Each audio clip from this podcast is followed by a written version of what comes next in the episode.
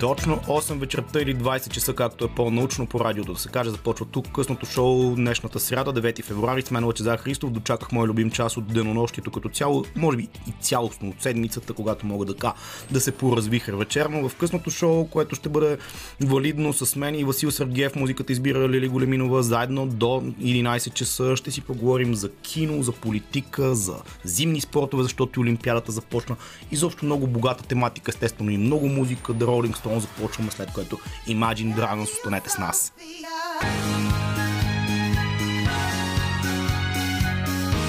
Радио София. Късното шоу с Лъчезар Христов.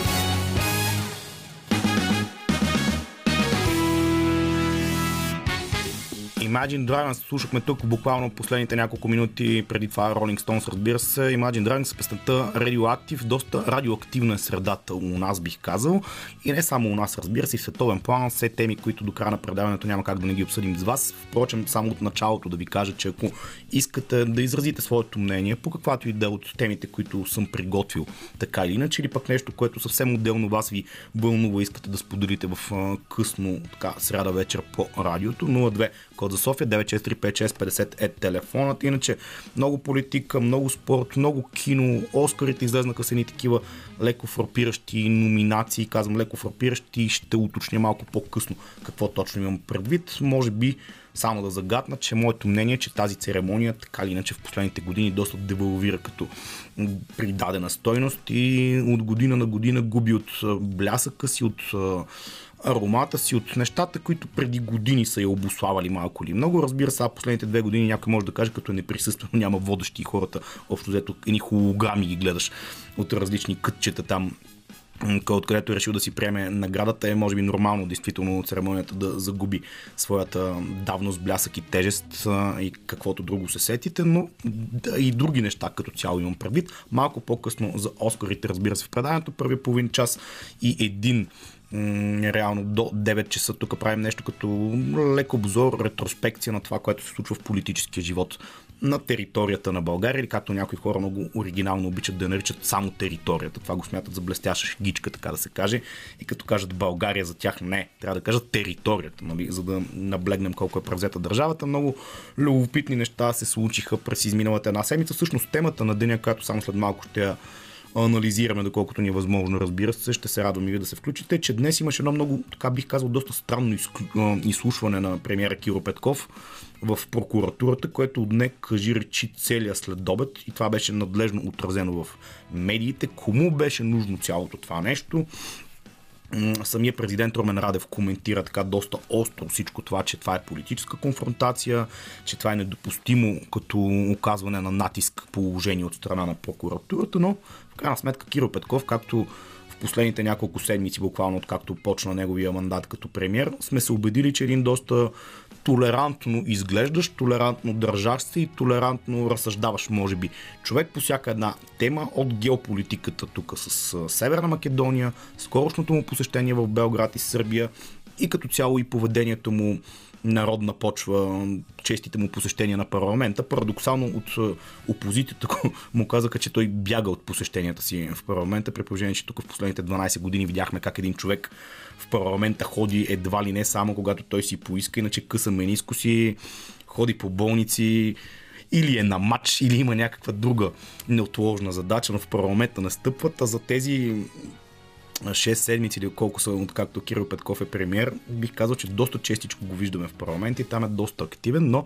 някои хора казват, че това не е достатъчно. Нека, явно предстои да видим в бъдеще дали е достатъчно или не, но в крайна сметка след малко ще ви занимаем с неговото присъствие днес в парламента, защото там, в прокуратурата, пардон, защото там се чуха някои, бих казал, доста странни и притеснителни неща, които за всяка една а, демокрация биха били такива, а в Впрочем, всъщност, може би най-важната политическа тема от началото на седмицата е, че Касационният съд реши, че Министерството на правосъдието има законовото право да поиска оставката на главния прокурор. Дали тези две случки, които се случиха през тази седмица, нямат опашка, така да се каже. Е интересен дебат и тема на разговор, който ще го продължим и след девет вечерта, защото тук сега няма да издавам госта, но ще си поговорим с един човек, който е доста ангажиран от към политическите процеси. Той самия има немалко участие в тях, от към отразяването им, дори като участник в тях.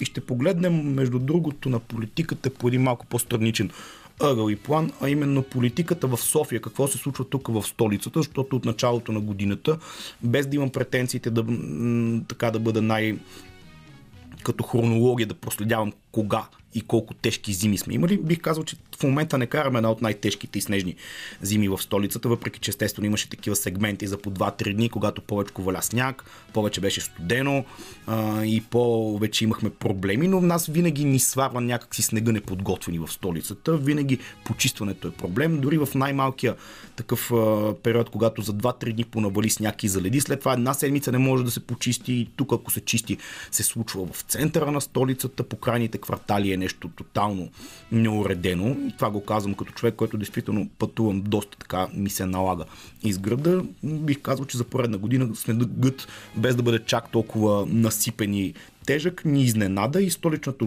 община, това, което мен така доста ме, бих казал, айде да не казвам разтревожи точно, но така повдигнаха едната вежда като анимационен герой от филмче. Как може още септември месец парите за снегопочистване да са изчезнали и да са похарчени? В смисъл не знам, може би лятото са чистили някакъв имагинерен сняг или там шишарки по парковете.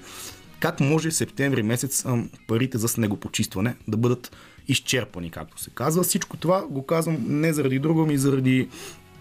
Причината е, че много политически анализатори и всякакви такива мислители дават хоризонта на това правителство като обозримо бъдеще да бъде в следващата година и половина, някъде до есента на две хиляди двадесет и трета година, когато са местните избори. Те не са само за София, разбира се, те са за цялата държава, но тогава местните избори според много хора казват, че ще бъдат предел или някаква такава пресечна точка, когато ще видим това правителство. До тогава най-вероятно, може би, така казват, ще издържи и тези местни избори ще бъдат вече зависещи от това как са се насложили и нагодили политическите сили спрямо тогава. Говорим за година и половина напред. С събеседника ми след девет часа ще поговорим всичко за това, защото в крайна сметка града, в който живеем, понякога може да изглежда, нали, малко по-далечна тема отвън големите политически игри, които се разиграват всеки ден и в Народното събрание, и на ниво Министерски съвет, и на ниво геополитика и международни взаимоотношения. Но града, в който живеем, е много важно нещо и там не трябва така да се замитат някакви такива теми, като говорим за правилното или неправилното управление. Много по-малки населени места останаха без ток през изминалата една седмица. Доста е любопитно да се запитаме как едни определени кметове решават, че нямат пари за ток, но всичко това са теми, които до края на предаването ще бъдат естествено в комплект с хубавата музика, която избира Лили Големинова. Казах ви, аз съм Лъчезар Христов, Васил Сергеев зад пулта помага. Заедно ще бъдем до двадесет и три часа, ще си говорим за много неща, включвайте се и вие. Натали Имбрулия беше това с една класическа класика, щях да кажа, но това общо взето не е хубаво така да бъде поставено. Абсолютна класика от края на деветдесетте години. Аз си спомням в там тинейджърските ми, докато бях в гимназията, тази песен буквално се въртеше нон-стоп по Ем Ти Ви, една телевизия, която тогава все пак все още държеше корените си, които да не ги обяснявам какви са замислени още в началото на осемдесетте, но си беше абсолютно музикална телевизия, нещо каквото в момента със сигурност не е, но няма да започвам да говоря за това нещо, че няма да ми стигне времето само този час, както се казва. Нещо политическо все пак, темата от деня най-вероятно, чули сте я, ако сте имали пред вас нет, ако сте гледали телевизия малко по-ранните часове, цял следобед с това се занимахме. Общо взето, списъкът Петков е новият термин, който обозначава някакви неща, които не знам и аз докъде ще им излезе накрая, но деветнадесет имена и случаи бяха оповестени те днес през следобедния ден в прокуратурата, след като бяха призвани и Кирил Петков, премиера, и неговия говорител Елена Бориславова да направят изказвания и да бъдат изслушани от прокуратурата. Нещо, което като тематика може би започна миналия петък, когато имаше официална среща в парламента след визитата им в Брюксел на Кирил Петков и на Иван Гешев. Имаше среща между тях в парламента, когато самия Петков след нея в интервютата каза, че е дал някои имена на прокуратурата, които смятат, че трябва да бъдат разследвани, които смятат, че до този момент българската прокуратура малко или много, айде да не казваме тежки изрази, като затваряла си очите, но не се е отнасяла достатъчно сериозно, не ги е разследвала с цялата строгост на закона. Нека така да го кажем, но буквално ще прочета това, което като прес-релиз е излезло в днешния следобед. Прокуратурата разпита премиера Кирил Петков и началника на кабинета му Елена Бориславова. Те от своя страна са представили списък с деветнайсет имена и медийни публикации за тях, събрани, тук ще направя пауза, събрани с търсене в Google. Тук не знам само аз ли намирам нещо леко притеснително в цялата история. Е, как е възможно на високо държавническо ниво разговор да бъде поставен така, че след една среща викат премиера, който отива и там пуска някакви имена, списък, които той няма класифицирана информация, разбира се. Той не е член на ДАНС, не е някакъв човек, разследващ полицай и криминалист, че да има по-такава специализирана информация, както се казва. Той тези неща, както и ние сега в момента може да цъкнем в Google буквално, да напишеме произволно име за него, да ни излезнат някакви публикации в последните двайсет години, половината от които, разбира се, в някакви жълти и кафеви сайтове, където пишат там някакви неща, той може да си ги сканира, да направи една папка с такива публикации и да ги занесе в прокуратурата и да каже, ами аз имам тези сведения. Ами на мен това не ми звучи много сериозно, честно казано, и според мен това не са определени а, сведения. И тук, нали, понеже се говори постоянно за някаква битка и напрежение на високите етажи на институциите, каквото очевидно има и каквото колкото и да се опитват да го замаскират, прозира, най-вероятно, както споменах и малко по-рано в предаването, това, което Касационният съд реши по-рано през седмицата, че Министерството на правосъдието има законовите основания да иска оставката на главния прокурор. Нещо, което предстои, разбира се, да бъде гледано от Висшия съдебен съвет. Нещо, което още лятото беше като тематика, когато тогава служебния министър на правосъдието Янаки Стоилов, и то доста аргументирано, тогава го определиха като политическа атака, натиск и някакви лични вендети и прочие, но той съвсем аргументирано тогава определи защо може да бъде искана оставката на главния прокурор поради редица в точки съвсем добре обосновано неща, като например споделяне на такава информация по дадени дела, която не трябва да бъде пускана в медиите, прокуратурата да си разследва вътрешно ведомствено, а не главният прокурор да дава изказване след изказване пред дадена медия, в която да обяснява някакви неща, които би, би трябвало или би следвало поне да бъдат някаква а, засекретена информация, така да се каже. Тогава Висшия съдебен съвет, очудващо или не за много хора, сега някои казаха, че се държат като марионетки, но тогава много остро възроптака покрай тези изказвания на правосъдния министър Стоилов тогава и си защитиха главния прокурор. В крайна сметка те са си го избрали, едва ли това е чак толкова очудващо, но това, което се случи в днешния ден, за мен е доста показателно м- за развиващото се така напрежение на институциите на родна почва, което очевидно няма да стихне. Интересно ще бъде реакцията сега вече на правосъдния министър Надежда Йорданова, която в последните няколко седмици също е така доста активна по темата и взима отношение. И докъде ще се стигне това, защото пък се чуват критики от част от опозицията, която странно или не, тя стана много активна по случая главен прокурор и, и прочие, за чисто законовите механизми, които това нещо като законови изменения може да бъде м- въведено в Народното събрание, в най-кратки срокове да бъде гласувано и вече да бъде потърсен някакъв механизъм, действително, който обаче да бъде съобразен с закона, как главният прокурор да му се поиска оставката, уволнението или кой както иска да го приема от Народното събрание, но това да бъде законно, а не да бъде третирано и тълкувано като някакъв политически натиск. И за да затворя темата, последното мога, което да кажа, че в крайна сметка днес не стана ясно, или поне Кирил Петков не изреди всичките хора, които ги е намерил чрез Google в е, криминалните среди, но след това той, между другото, Кирил Петков това е друга тема най-вероятно, но той е доста словохотлив, което според мен по някакъв странен начин си прилича до някъде с нашия бивш министър-председател господин Борисов, който в продължение на двадесет години, когато му скимнеше, правеше всякакви лайфове, всякакви изявления, без значение на часовия диапазон от денонощието, когато той просто реши, че иска да каже нещо на народа, на медиите, чрез медиите и спрямо тях, той го правеше, те бяха доста отзивчиви, винаги без значение кой часа го отразяваха и той пускаше едни такива монолози и умозаключения ден след ден, месец след месец, година след година. Кирил Петков в първия му месец прави нещо подобно, няма да забравя, тук имаше някакъв съвсем обикновен битов инцидент, сега не искам да давам примери, но някой да се спъне по улицата, да падне, той е готов да направи лайв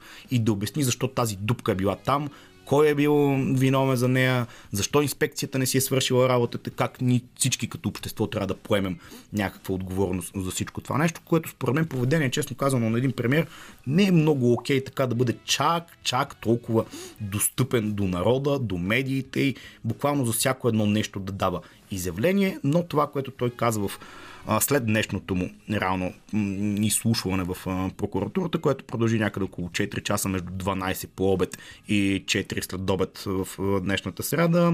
И имената, които все пак спомена, естествено няма да се изненадате и шокирате. Предполагам, че Делян Певски, който е а, така или иначе в списъка по глобалния закон Магнитски, беше там.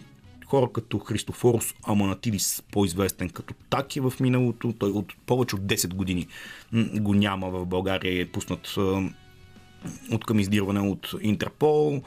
Младен Михалев, Маджо, Петю Петров, който е Пепи Еврото, който и да е той, разбира се, Роман Гатайски, Вълтка и така нататък. Всички тези имена, които действително, пак ви казвам, ако ние си направим сега труда тук да понацъкаме малко и да напишем криминален преход в Google, могат да излезнат още деветнадесет, не само тези.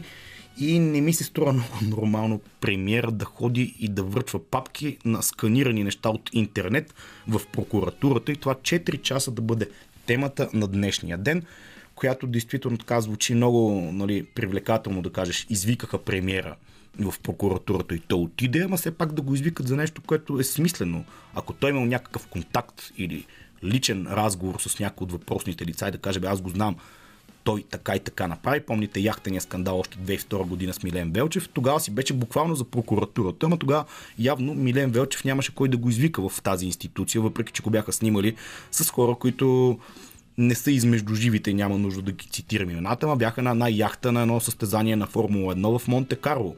Това е информация, не който е чекнал нещо в Google. Така както и де, тази тема ще оставим, както се казва, в развитие и сега ще послушаме за малко въздух тук в ефира хубава музика, след което продължаваме тук в късното шоу на девет четири пет за Радио София. Били Айлиш слушаме тук късното шоу по Радио София. осемнадесет минути остава до двадесет и един часа. Били Айлиш е една абсолютно актуална песен, която е от последния албум, който излезе на средата на миналата година, две хиляди двадесет и първа година, лятото си спомням. Happier than ever се казва, едноимената песен, която и към едноименния албум, разбира се, въпреки че самата песен Били Айлиш не звучи много happier than ever, по-скоро малко меланхолично така и върви наратива в тази песен, но това е доста типично за нея. Като цяло тя може би до голяма степен слабата, която придоби в последните две-три години е обусловена на това нещо, така леко по-вглъбения и образ, който пресъздава пред публиката като цяло. Доста копикет, има такъв тип термин на английски, има по цял свят. Даже бих казал, че една, без да искам да обиждам, българска певица ни представи на Евровизия миналата година с абсолютно Били Айлиш стайлинг, перформанс тип изпълнение и така нататък. Но момичето, тя между другото на осемнадесети декември през буквално преди два месеца направи двадесет години, две хиляди и първа година, така че сами може да си дадете сметка на тези години, дали с малко фасон, дали с малко така някои не чисто музикални приеми, каквото и да означава това нещо, но човека и тя в частност успя да си създаде фенбаза, успя да си създаде някаква ниша, която си тъчефне и в общи линии се получават много добре нещата. Преди това слушахме MUSE, една група, която ми е много любима на мен и близка до сърцето, така че благодаря на Лили, че ми е избрала. Последно ги слушах в Португалия, Лисабон, мисля, че годината беше две хиляди и осемнадесета или седемнадесета, не съм сигурен, но както и да е, просто се връщам така в някакви мили спомени мои, когато все пак можеше да се пътува, можеше да се живее свободно. И в този ред на мисли да ви кажа, може би като за финал на този час, че от тази вечер след двадесет и четири часа, точно така, двадесет и четири часа след дванадесет вечерта се отхлабват мерките в столицата. Тук доста се изкушавам всъщност да запитам здравните власти тези мерки кога се спазваха в последните две години, защото имахме много дълъг период на локдауни, на прекъсвания, може би в самото начало, колкото и парадоксално да беше това. Помните, вече две години ще станат средата на март месец през две хиляди и двадесета година. Тук COVID настана актуална тема на родна почва. Тогава всичко беше поголовно затворено, буквално за няколко седмици, които съвпаднаха за жалост с великденските празници по това време и много голям част от българското население не успя да ги отпразнува както си му реда.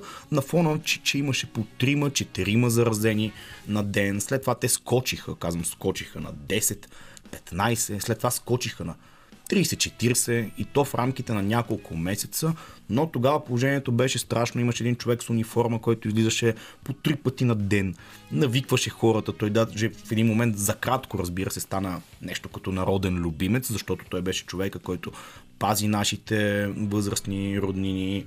И тук не влагам, разбира се, никаква ирония във всичко това. Може би пък тогава да са били тези правилните мерки, но А, както е казал народа и хората са го казали, че всяко чудо е за три дни. Две години по-късно вече виждаме нови вълни на пандемията, виждаме случаи и в момента се намираме, разбира се, в поредната, петата, която, дай Боже, да се прави специалистите, които казват, че ще бъде последна, че това ще бъде края на пандемията, че сега лятото нещата, то видимо от това, което имахме като опит, лятото нещата се поуспокояват, но дай Боже поне другата есен да няма усложнение и поредната вълна. Казват тези хората, които уж разбират от това нещо, защото м- не случайно казвам уж разбират. Тук в последните две години толкова много капацитети на тема медицина се нароиха, че аз просто самия не мога да ги преброя. И когато хората се подиграват на някакви такива неща, че някой е скептичен да се вакцинира, друг пие белина и прочие глупости, трети пък вярват в какви ли не нутрационни медицини и прочие. Когато две години те облучват от екрана всякакви хора, и седем медицински лица излизат под щампата медицински експерт, лекар, вирусолог, пулмолог, еди какъв си лог. Всеки обаче много голям специалист. И ти казват от екрана обаче седем различни неща, тотално по някой път биещи се като, като някакво заключение и ти го гледаш вкъщи там, седнал си си в панелката, без значение дали в Обеля, Люлин, Младост или някъде в друг квартал, от друг град, в а... територията, да използвам аз израза, и го гледаш това нещо и се чудиш в един момент и аз на кого точно да вярвам. В смисъл, аз не съм завършил медицина, тези хора пишат, че са медицински експерти, щом са такива и най-вероятно като такива са ги поканили по телевизията, значи би трябвало да имат а, съответното мнение и експертиза, но те ти казват различни неща и хората в един момент действително доста драстично се пообъркаха, не знаят какво да правят, а както виждаме тази вълна, понеже тук има едно такова възмущение, което тече в родните социални мрежи предимно. Колко сме пак най-прости българите, нали? Как сме на дъното, на всичкото, на Европейския съюз, като вакцинация, като смъртност, което, разбира се, най-вероятно е така, но виждаме, че тези процеси не са просто давност и някакво тотално българско явление. Още Тръмп, докато беше валиден като президент, на първия ден, след като каза, че белината, въпреки че той сто процента съм убеден, че не е пробвал белина да пине човечеца, но много негови последователи си бяха пинали, тъй като каза, че тя предпазва, лекува. У нас също си пиват белина, както е видимо, но щом го правят и у нас и в Калифорния, значи все пак не е чак толкова голям и широк света и не е чак толкова голяма ножицата на простотията и глупостта, която може да обхване хората. Виждате последните няколко дни, и това е последното нещо, което ще дам като пример, какво се случва в Канада. Там едни тираджи, да ги наречем по-български, или шофьори на, на такива големи камиони, които превозват различни консумативи. В Канада най-вече насечна дървесина превозват, защото общо взето Това са нещата като суровини, с които се слави най-много тази държава. И те, тези хора блокираха Отава, блокираха цялата държава. В момента там се викрат едни паради, в които едни е, хора в карирани ризи си пиват биричка на студа и се кефят за това, че държавата е блокирана. Трудо избяга от столицата и каза, че тези хора няма да ги толерира по никакъв начин, при положение, че те четири дни са на центъра на столицата и там не може да птиче да прехвърчи, както се казва. Така че ето такива процеси се случват в е, Северна Америка. Те вече почнаха да се случват и в Западна Европа като цяло. Даже някакви хора го казаха, че това бил някакъв е, така тур своеобразен на свободата. Очевидно, че две години тотална изолация, дезинформация, облъчване на какви ли не е, новини, няма да ги определям като цвят, вие сами се сещате за какви имам предвид, водят до това. Водят, че голяма част от световното население на някакво такова глобално ниво леко поизплиска легена, да използвам този съвсем културен, жаргонен израз, който си го казват хората, и се случват такива ситуации, където дори могъщи държави като Канада, като Германия, като Франция, няма даже да коментирам. Тук ми си искаше да кажа две думи за Олимпиадата, но няма да имам време в този час, защото и тя е на пъпа на устата, както се казва, най-компрометираната Олимпиада от последните петдесет години. По-моему, срещата Макрон-Путин, всичко това ще си го запазим за следващите часове тук в късното шоу, защото, както се казва, все пак имаме време, два часа ни остават, само след десетина минути още хубава музика тук в ефира на Радио София на девет четири пет, следват новините в двайсет и един часа, след което ние тук се завръщаме на бял кон, ако поне успеем да го яхнем. Ами, както се убедихте от новините в двайсет и един часа по Българското национално радио, чухме важните акценти от изминаващия девети февруари, днешната сряда, всичко интересно, което се случи на политическата сцена, нещо, което аз и загатнах като някои нюанси в първия част на предаването, и сега само след малко с моят гост ще го представя, като му дойде времето, както се казва. Ще ги разширим като тематика, защото действително много са интересните неща около нас, но най-готиното, което можем да чуем късно вечер, е музика. Започваме доста тематично с Beastie Boys и Саботаж.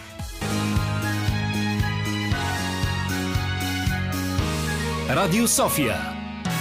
Късното шоу с Лъчезар Христов.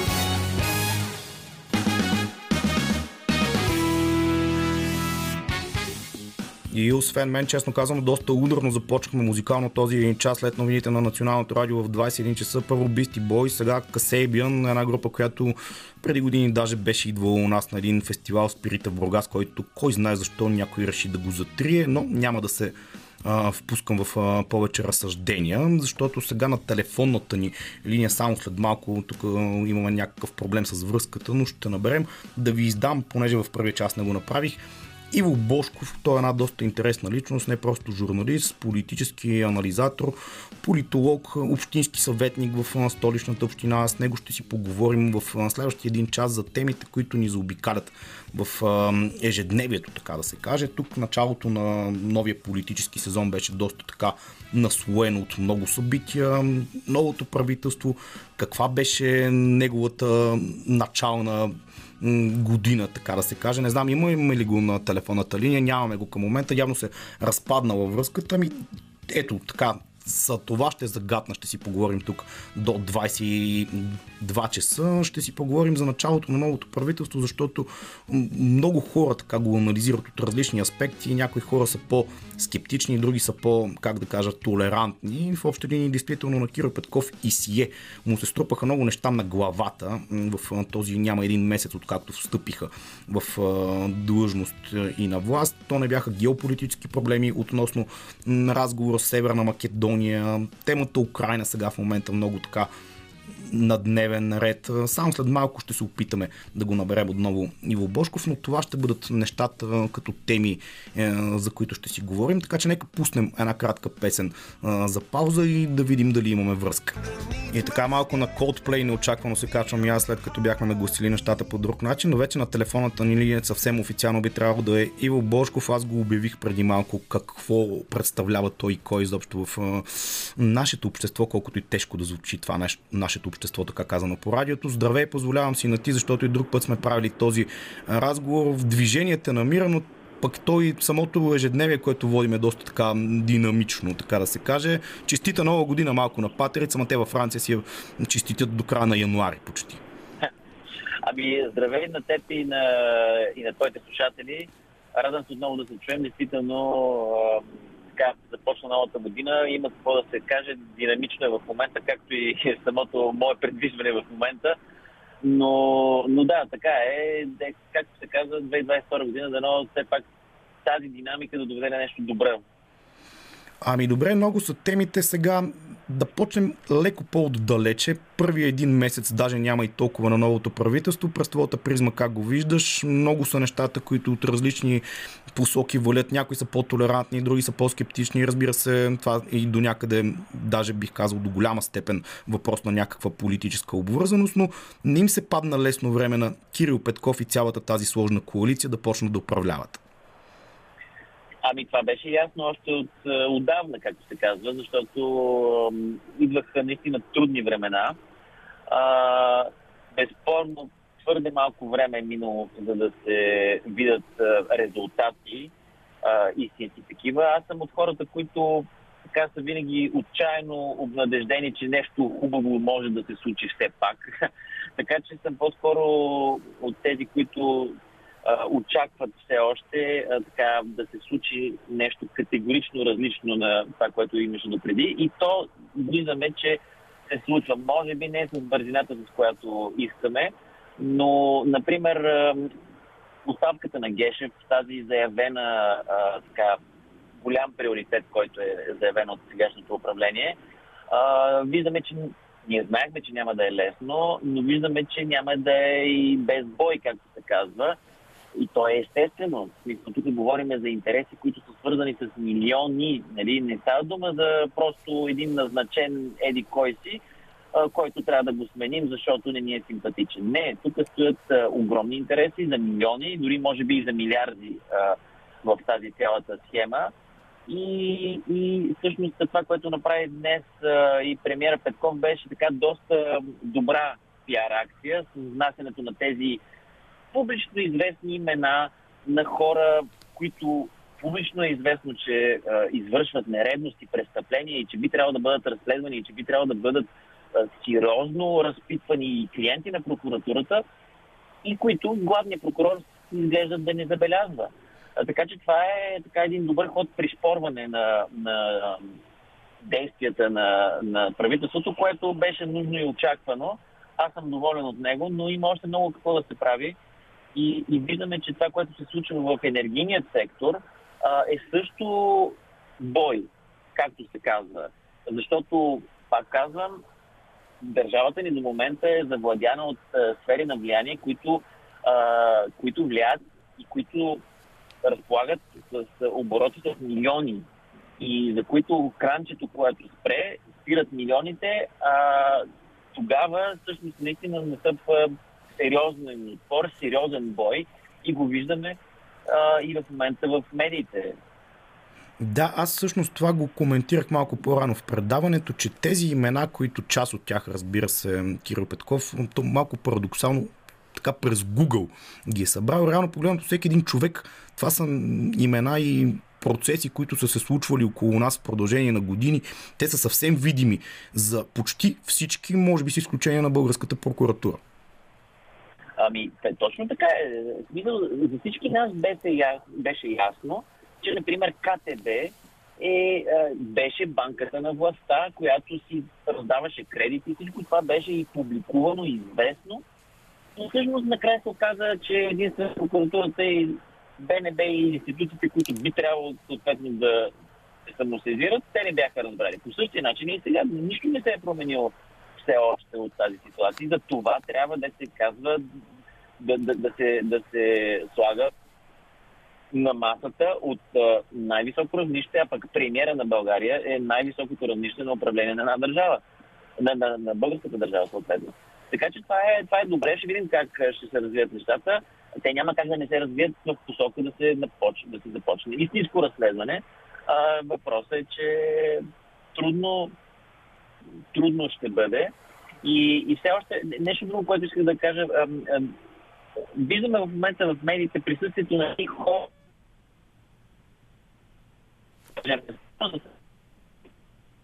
Няма нищо от тях с енергетиката, очевидно интересите в момента изплуват и ожесточаването на, на битките, които ще виждаме в ефира, ще, според мен, ще напредва. Тоест ще става все по- и по-ожесточено.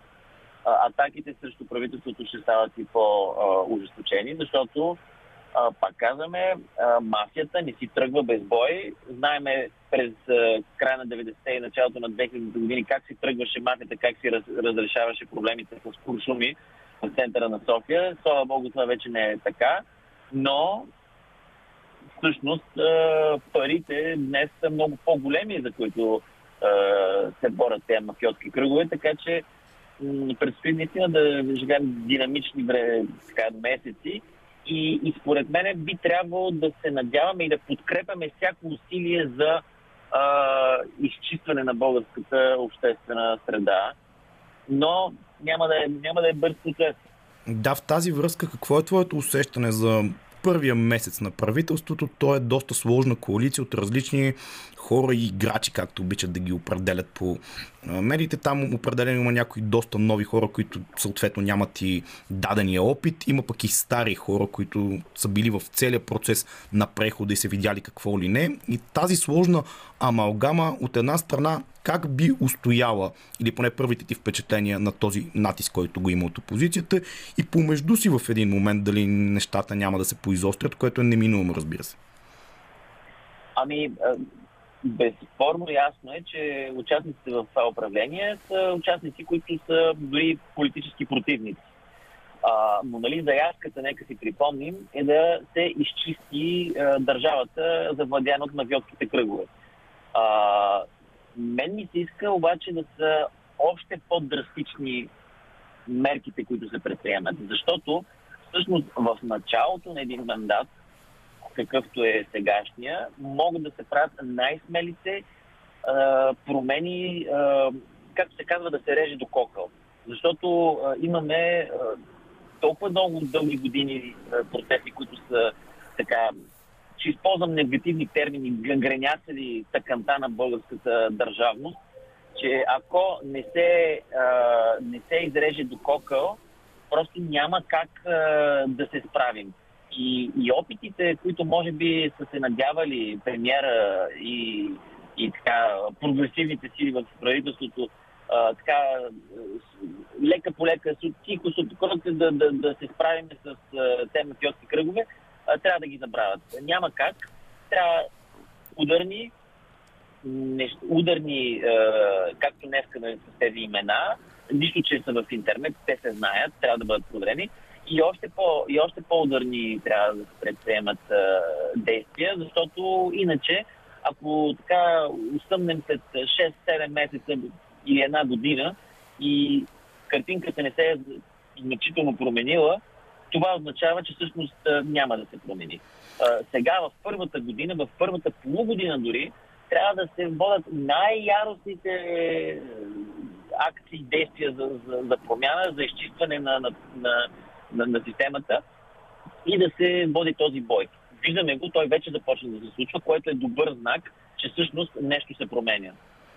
Един бърз въпрос преди и след малко да преминем към по-местната софийска почва, която ми е много любопитна, защото много хора казват, че предела на целия политически процес са местните избори до година, но преди това съвсем накратко твоето мнение така странично за геополитическите проблеми, които са първо от една страна Северна Македония и какъв е български интерес там, второ сега темата отново Русия, Украина, Уста, НАТО и Съединените щати. Как трябва да действа българското правителство, така че в обществото ни да няма някакви такива крайни мнения, които да доведат до тип вълнения, едва ли не на масово недоволство, защото там има доста разнопосочни настроения.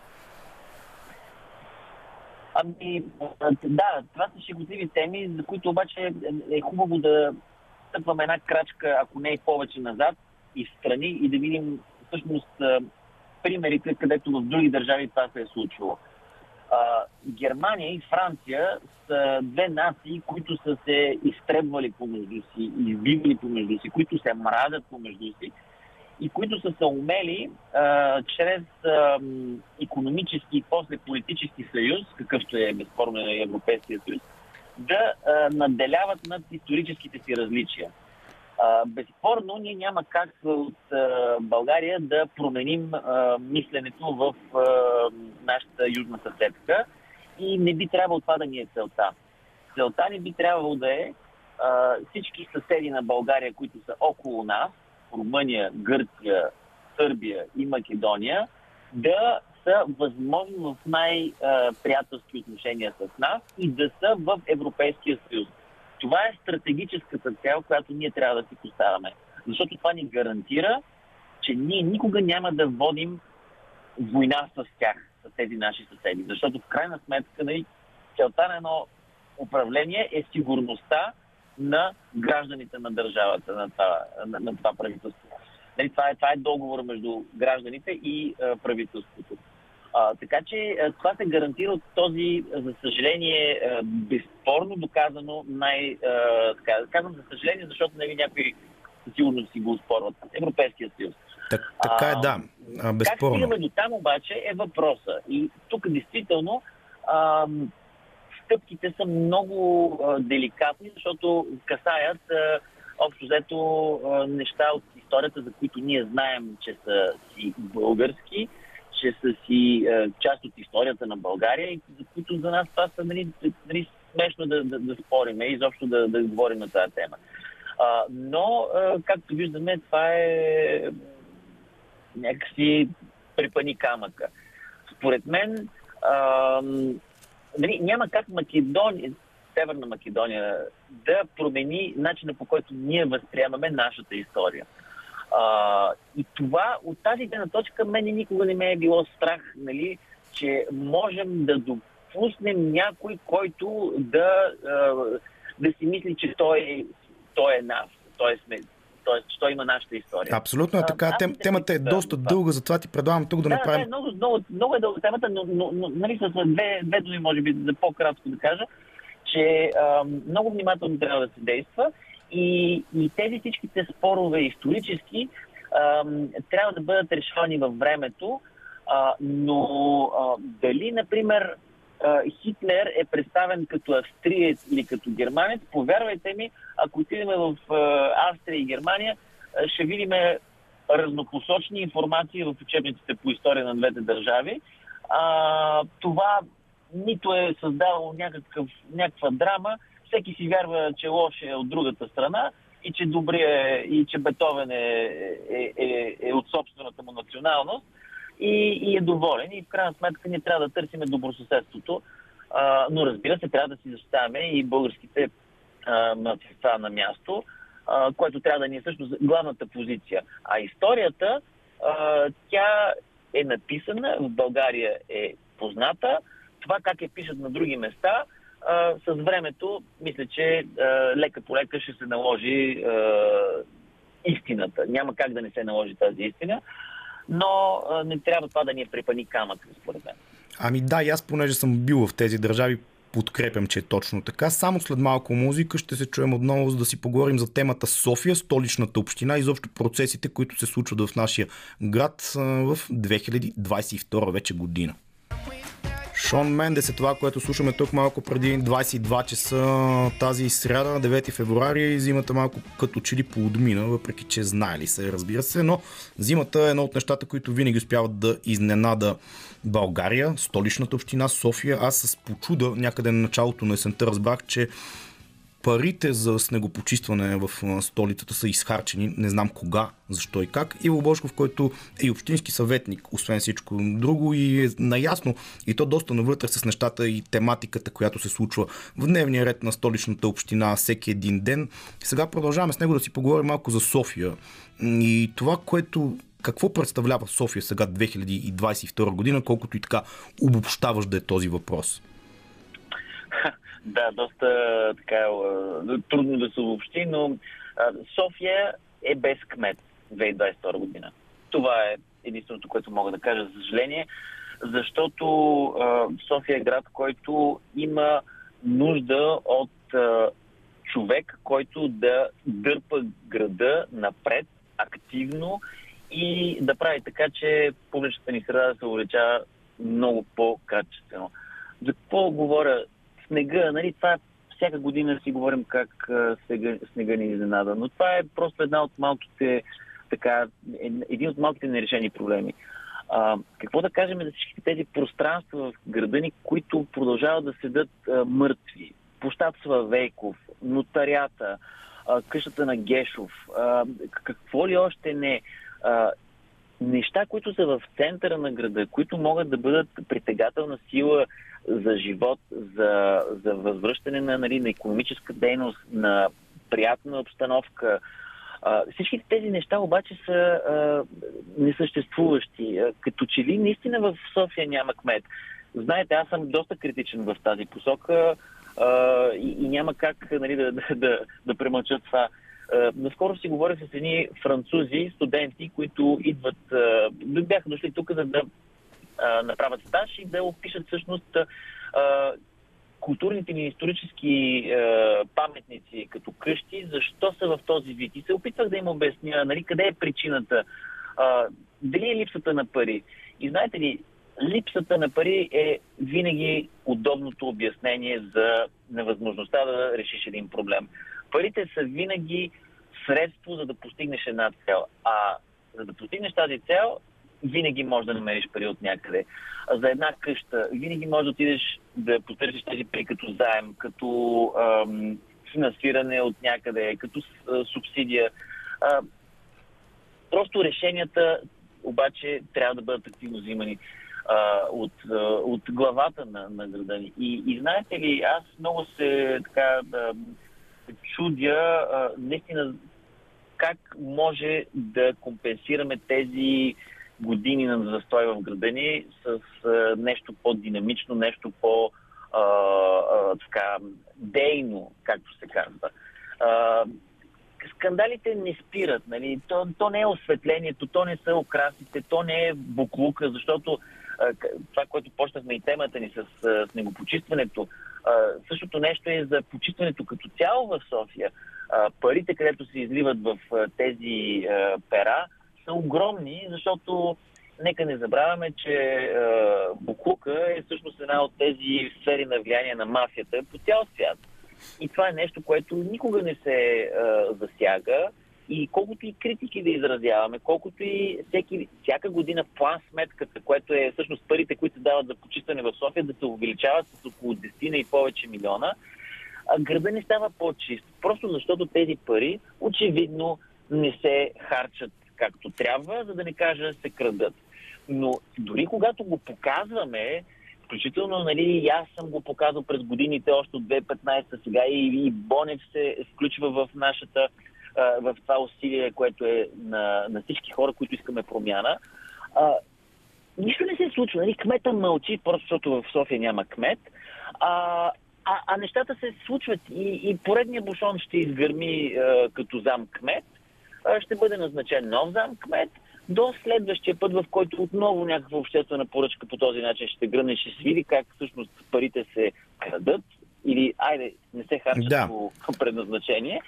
И, и, и така. И просто това наистина трябва да, да К... се сложи край в един момент. А, този край, разбира се, официалният му е до година, а, всъщност края на две хиляди двадесет и трета година.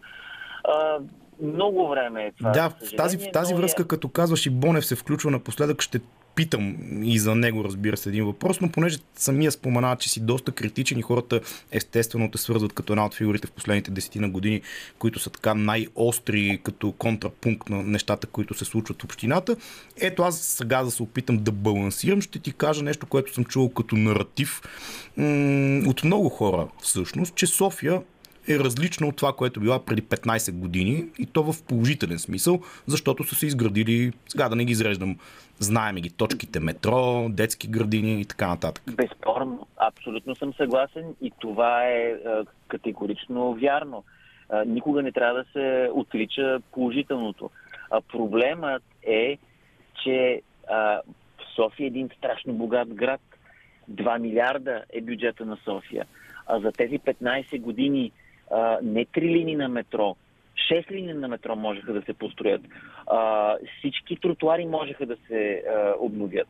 И когато някой ви каже, да, да, ама няма пари, защото в един такъв мой въпрос към кмета бях установил, че с сегашната инвестиция в тротуарите ще ни отнеме а, близо сто години да подновим всичките си тротуарни настилки с сегашното темпо. А, тук липсва визията, визионерството. Когато идваш а, да управляваш този град и искаш хората в него да живеят добре, какво правиш? Всъщност, вместо да инвестираш всяка година, примерно по двайсет милиона в а, управянето на тротуарите, взимаш един заем за един милиард, управяш всички тротуари в рамките на две-три години, след което двайсет, трийсет, четирийсет, петдесет години изплащаш, ако трябва този, а, този заем, но вече имаш инфраструктура, която ти е а, съответно а, дружелюбна към хората. То, тоест, винаги, винаги има решение на, на проблема, така че да се, да, да се справиме с него. Въпросът е обаче управленския капацитет, който очевидно не е достатъчен, защото всичките хубави неща са безспорни, но те са а, наполовината на това, което можем да имаме в София. И хората, които а, виждат машината отдолу а, и които виждат а, огромният ресурс, който се пилее, ще използвам ефемизма пилее, а, а, просто не яд, защото може да има много повече. Ами много въпроси напират в мен в момента, обаче ако ги задам всичките, няма да ни стигне времето, не до края на предаването, най-вероятно и до утре, така че последно, може би, за да финализираме, а, изборите са до година. Местните, много хора ги определят като някаква пределна точка на цялостния политически живот, защото парламентарно очевидно силите се смениха, на местна власт продължава обаче статуквото да бъде едно и също. Каква е общата визия, която би трябвало да бъде предприята, така че София да има някаква промяна в нея, защото аз имам така доста бистър спомен от това, когато преди няколко години уж еднакво мислещи хора в един момент не можаха да излезнат с нещо общо. Ами проблема е егото, нали знаете, в смисъл и нашите зрители много добре го знаят, проблема е егото, винаги е било. Той е па особено в политиката, където хората, които се занимават с политика, имат его, което е а, нали, огромно. И това е единствено нещо, което трябва да бъде преодоляно, а, за да може наистина... Да, аз вярвам, че всички, които ни случат сега в момента, разбраха за какво говоря. Да, трябва в следващото местно управление на София да има мнозинство от е, представители на гражданите на София, които искат коренна промяна. Е, и те са, не са от едно място, не са от една партия, не са от е, една, едно движение гражданско, нали? Не са само от, от, една, от една камбанария, както каза.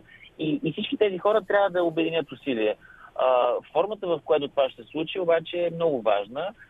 И се надявам искрено, искрено егото, егото да, да, да, да не играе такава роля. Не, то няма как да не играе, но да, да се взети поуките от историята. Защото в крайна сметка а, виждаме, че а, нещата не могат да бъдат променени самостоятелно. И това е хубаво. Когато има общо усилие от различни участници, които имат една идея за това, да се спре с кражбите, да се харчат по-добре парите, за да се живее по-добре, тогава мисля, че а, нещата се случват и, и, и всъщност това, че проблема е, че сегашното управление на България е точно такъв пример.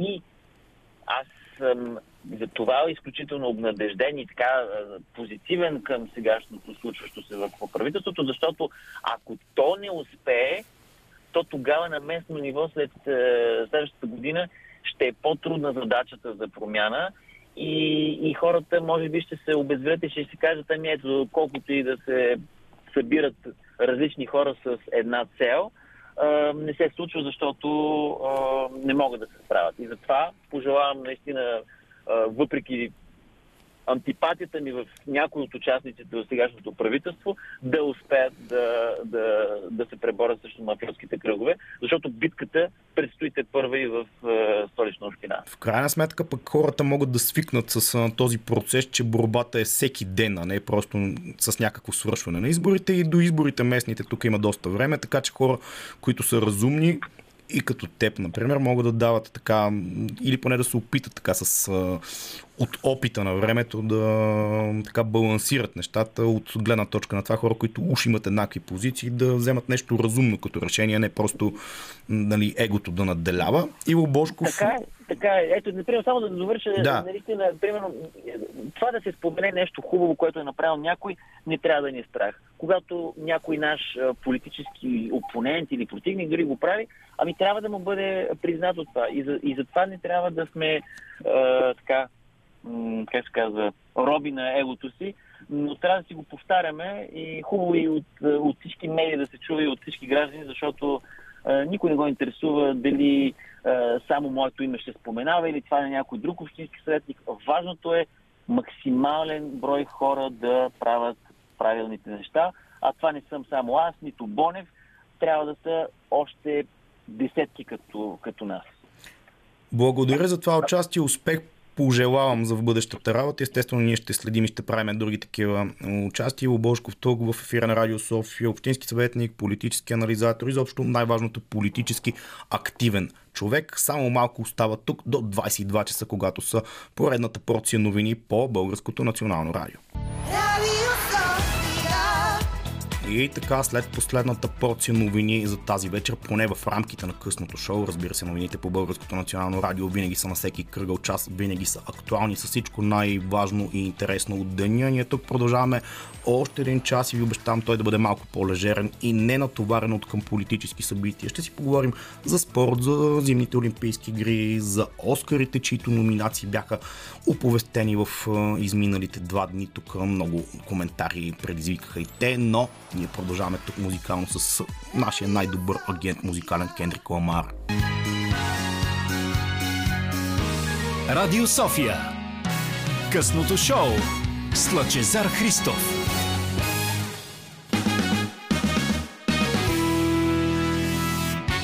И след като чухме Кендрик Ламар, след това Горила с една също доста приятна песен от преди двайсет и повече години. Тук продължаваме в късното шоу още малко, около четирийсет и пет минути имате тук да се включвате в нашия ефир, ако пожелаете на каквато тема ви е близка до сърцето или пък която аз задам, защото само след малко в следващите минути ще си говорим за зимните олимпийски игри, които макар и надлежно коментирани в нашите медии, все ми се струва, че се пропускат някакви нюанси, които са важни да бъдат казани не заради друго, защото, нали, помня като дете, когато започваха някакви олимпийски игри, би било летни или зимни, няма значение. Така с една много голяма еуфория коментаторите казваха, светът вече за следващите еди си колко N на брой дни е Олимпиада. Ами да, факт е, че светът е Олимпиада и такава ще бъде поне до двайсети февруари, още десетина дена, защото Олимпийските игри в Пекин стартираха на миналия петък. Тук даже бях и аз на ефир, проследих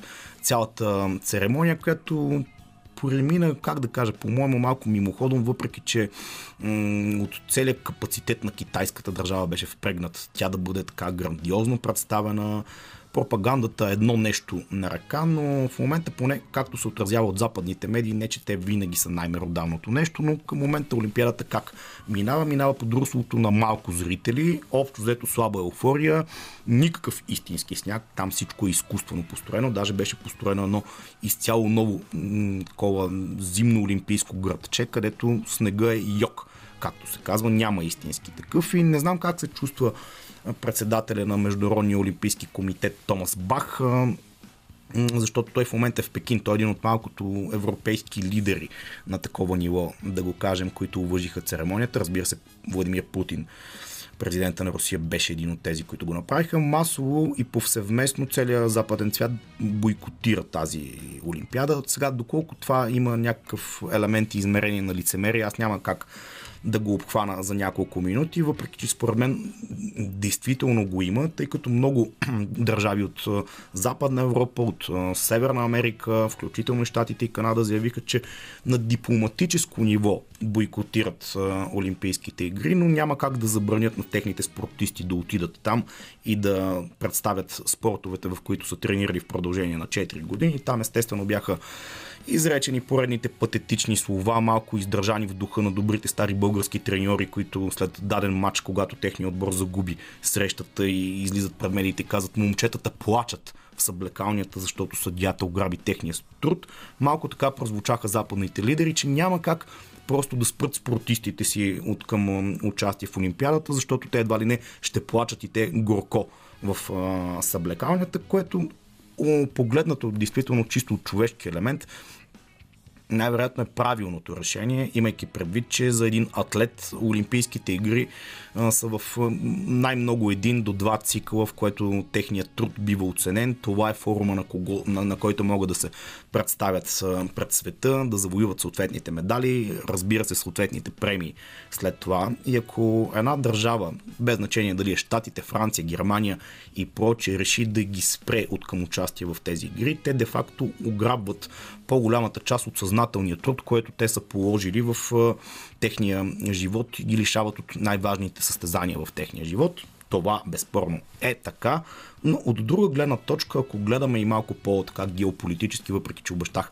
за политика да не говоря тук в последния част на предаването, имайки предвид а, многото съмнения, които се породиха относно организацията на тази Олимпиада, относно погазването на човешките права в Китай, тук дори покрай самата церемония възникнаха едни такива дискусии, как е възможно човек с уйгурски произход да запали а, олимпийския огън, при положение, че това е едно от малцинствата, които са най-дискриминирани в съвременен Китай. Как е възможно изобщо една държава, която не е известна с най-доброто и стриктно спазване на човешките права, не е известна с най-добрия медиен достъп до нейните граждани, то даже не е до нейните граждани. В момента има един куп журналисти от цял свят, които са в Пекин и отразяват Олимпиадата и не могат да се свържат по телефона с съответните, не говорим тук дори за техните близки, говорим за медийното отразяване на игрите.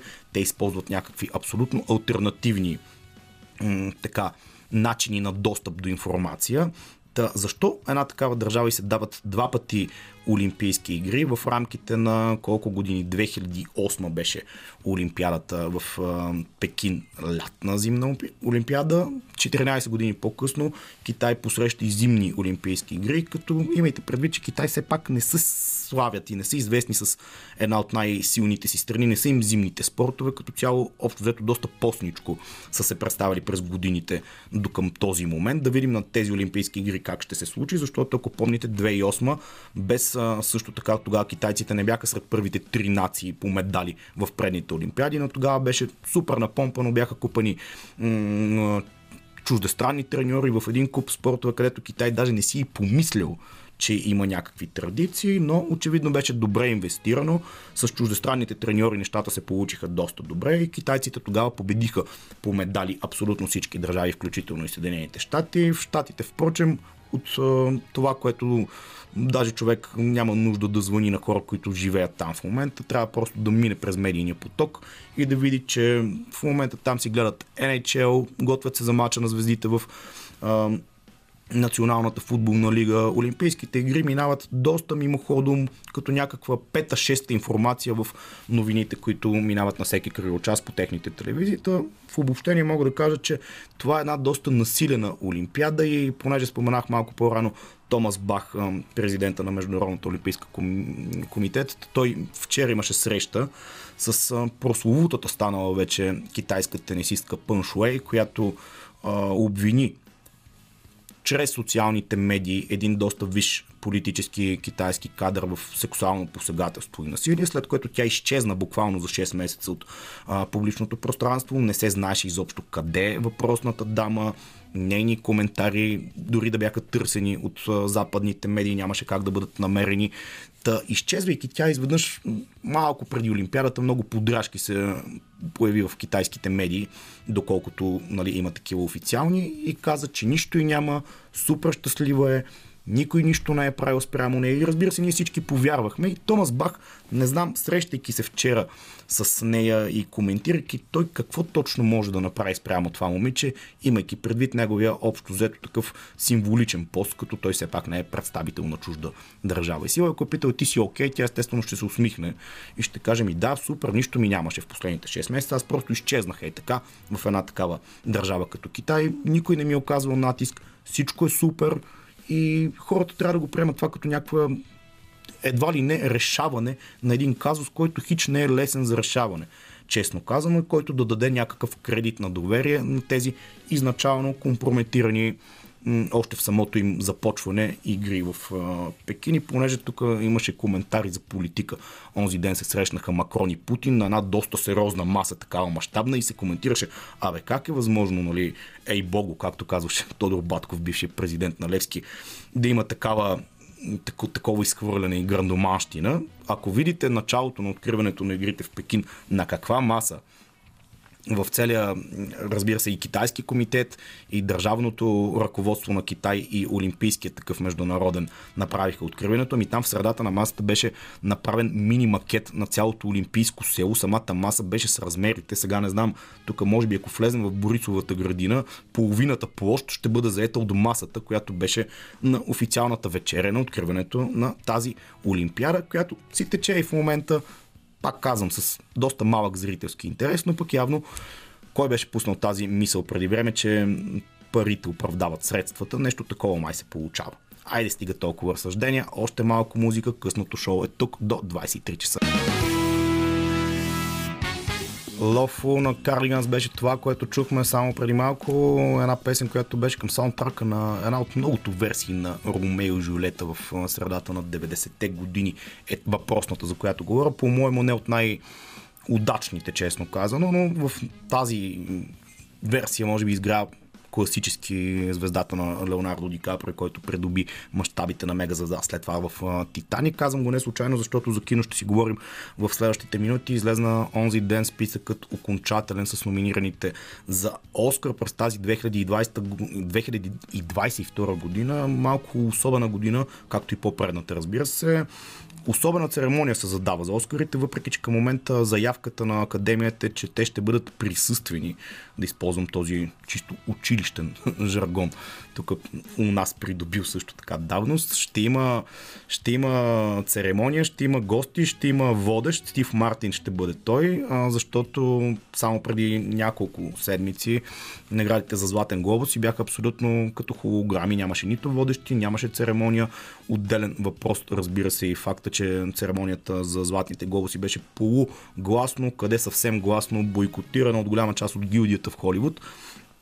Защото, видите ли, през две хиляди и двайсет и втора година те са се сетили, че тази церемония през годините е проявявала дискриминация на база пол, на база раса, на база какво ли не в общи линии. Много хора се обидиха и казаха не, ние тази церемония няма да я уважим. Интересно ще бъде нейното бъдеще, но да кажем все пак няколко неща и за Оскарите като цяло, без особени изненади на хората, които са следили през годината основните кинопредложения, кинопремиери, тези доколкото ги имаше. Според мен едва ли ще има шокирани да видят, че основните филми, които циркулираха и през, как да го нарека, фестивалното кино в европейските основни такива като Кан, Берлинале. Берлинале, между другото, започва утре в Берлин новата му версия. Но това е просто една вметка. И в Венеция, разбира се, през изминалата година всичко, което мина като филми и премиери и така като кинокритика беше отчетено. В общи линии е отчетено и в листа на номинираните. Най-големия победител, разбира се, още не може да бъде, но така като най-много номинации събра. И аз, честно казано, съм доволен. Този филм, той е нео-уестърн, такъв е заявен. The Power of the Dog на Джейн Кемпион. Джейн Кемпион, тук много хора спекулират поради простия факт, че тя е жена и че в последните трийсет на години и повече от, най- от най-разпознаваемите така фигури на феминисткото, женското кино, че тя е фаворит твърд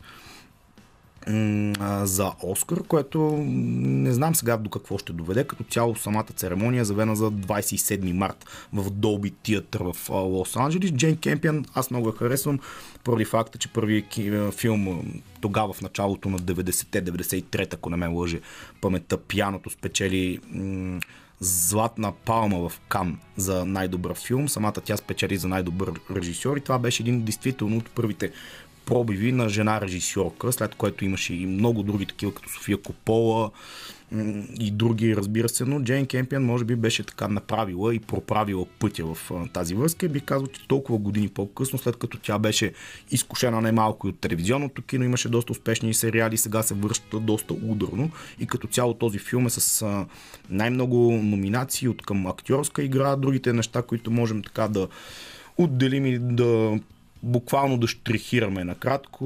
Дюн, естествено, на Дени Вилньов, филм, за който сме говорили не веднъж тук в ефира на Радио София в късното шоу, в киното и града. Дюн, нещо, което го чакат феновете на sci-fi жанра повече от четирийсет години. Първия на Дейвид Линч не беше, може би, най-точното пресъздаване на историята от романа на Франк Хърбърт, но Дени Вилньов си беше направил труда така да апгрейдне тази версия. Чисто визуално смятам, че се беше получило. Филма е с номинация и за най-добър филм, и за най-добър режисьор. Другия филм, който те не са няколко, разбира се, трудно е накратко да бъдат обобщени. Методът Уилямс, който на английски филм се казва, забележете, King Richard. Не знам King Richard как на български се превежда метод Уилямс, но като цяло става дума за съдбата на семейство Уилямс. Тега и тук покрай разгоралите се тенис страсти в Australian Open най-вероятно ще бъде интересно. Съдбата на две цветнокожи деца и техния баща, които тръгват от най-бедните предградия на Лос-Анджелес, Комптън,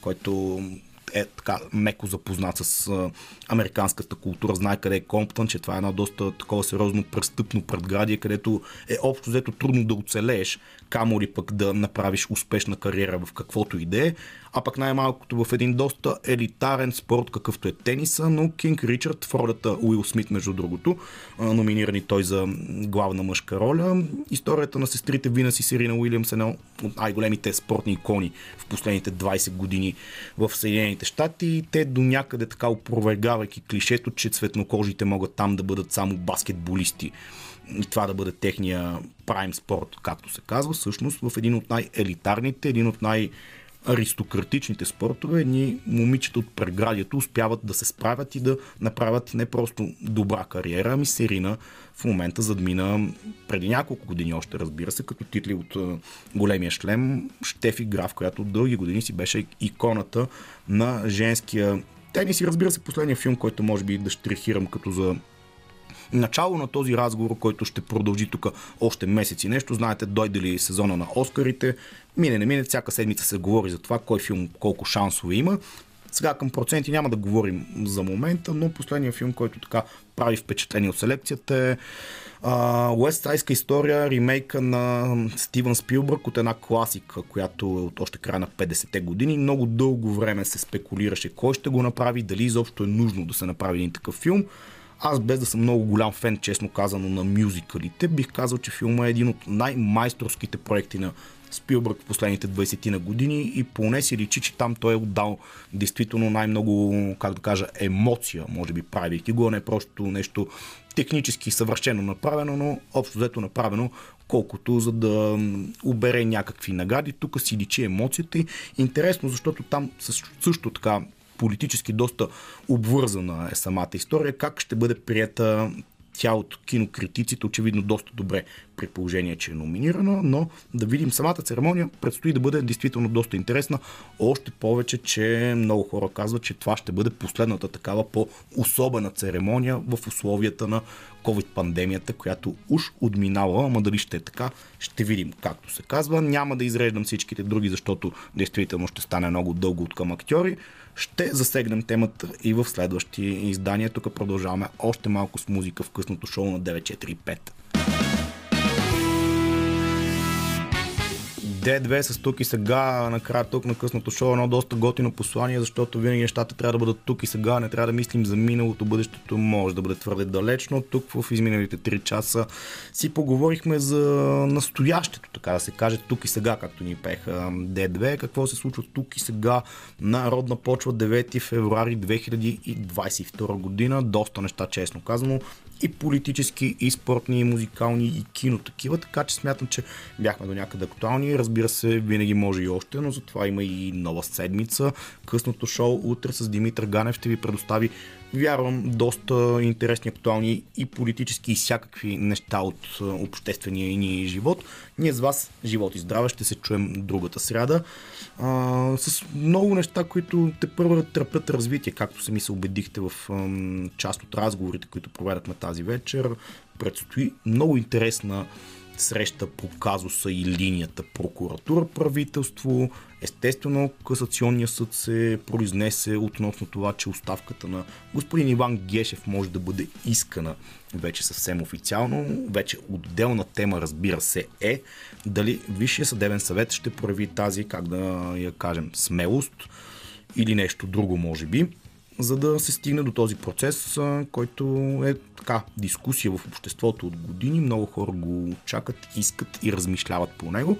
Така че ние ще продължим да го следим, ще продължим да следим всичко актуално, което се случва, но сега вече в тези часове, разбира се, човек няма нужда повече от тези размисли. За тях има време и другата седмица. Останете с програмата на Радио София, която винаги е плътна и богата от към музикално оформление. От моя милост Лъчезар Христов, Васил Сергеев ми помагаше в изминалите три часа тук. Лили Големинова избираше музиката. Останете тук на девет четири пи, девет четири и пет, не и пи е радиото. Радиото е София.